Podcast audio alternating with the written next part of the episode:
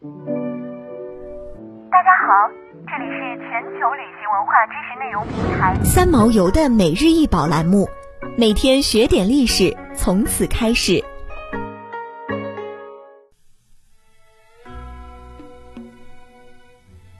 每天学点历史，从每日一宝开始。今天给大家分享的是宋清白釉花口凤首壶。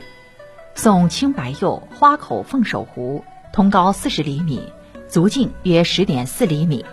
此壶胎质洁白细腻，釉色白中泛青，晶莹剔透，是宋代景德镇窑青白釉瓷器中的精品。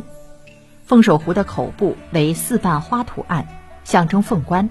颈部被装饰成凤首形状，凤首上大喙大眼，凤首后部呈钩状，恰似凤凰的羽毛。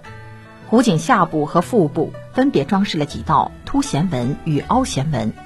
这件宋青白釉花口凤首壶造型典雅，明显受到了唐代波斯金银器风格影响，将中华民族的图腾和波斯风情融合在一起，具有独特的风格和鲜明的时代特征。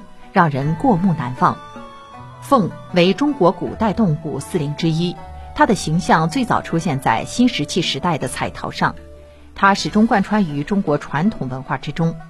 凤首壶是唐代新出现的风格样式，一般认为是模仿波斯萨珊和粟特的金银器壶瓶造型。这件宋青白釉花口凤首壶上的凤的图案，突出了大喙大眼的特征。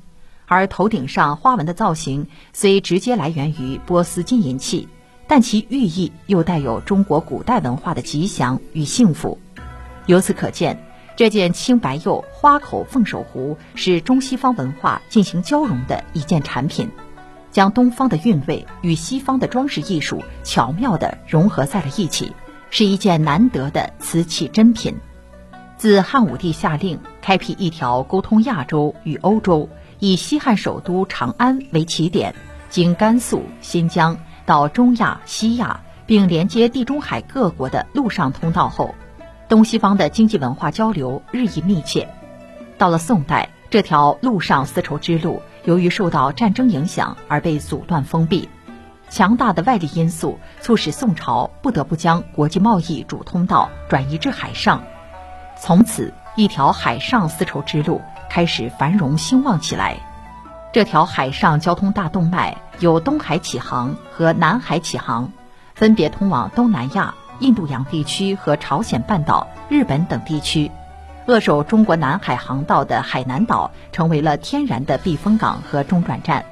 大量的商船陆续沿着海上丝绸之路来到海南岛躲避风浪，纷至沓来的客商推动了海南岛经济的发展。东西方频繁的贸易往来，使得中国宋代的制瓷业受到西方的影响。一些中国的能工巧匠积极吸收了新鲜的异域艺术风格，并在材质和造型上进行了发展创新，从而出现了带有西式风格的瓷器珍品。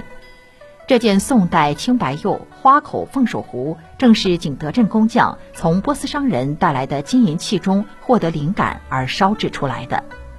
北京故宫博物院藏有一件唐代青釉凤首龙柄壶，该壶的凤口与波斯传入中国的金银器的造型是完全一致。之前的这种凤首壶带有流、直手等，具有实用价值。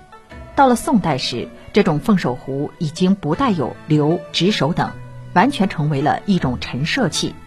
因此，此类瓷器是在实用的基础上进行了艺术升华。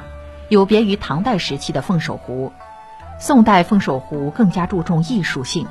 宋代工匠将当时文人雅士们崇尚的清幽淡雅之审美风尚融入到器型的设计中。这件青白釉花口凤首壶的外形呈现出丰肩圆腹的特点，颈下部和腹部的弦纹装饰使器物显得典雅而含蓄。在装饰部分，宋代工匠进行了特别的艺术处理。突出了凤的眼部与嘴部，壶口则用四瓣花装饰。这些装饰的表现手法在波斯金银器中十分常见。这件青白釉花口凤首壶体现出了中国宋代工匠高超的瓷器烧造水平，具有重要的历史和文化价值。二零零二年，国家文物局利用国家重点珍贵文物征集专用经费，从日本购得了这件宋代青白釉花口凤首壶。二零零八年十一月十五日，海南省博物馆正式开馆。国家文物局为了扶持全国最后一个省级博物馆开馆，特意将这件文物入藏到海南省博物馆。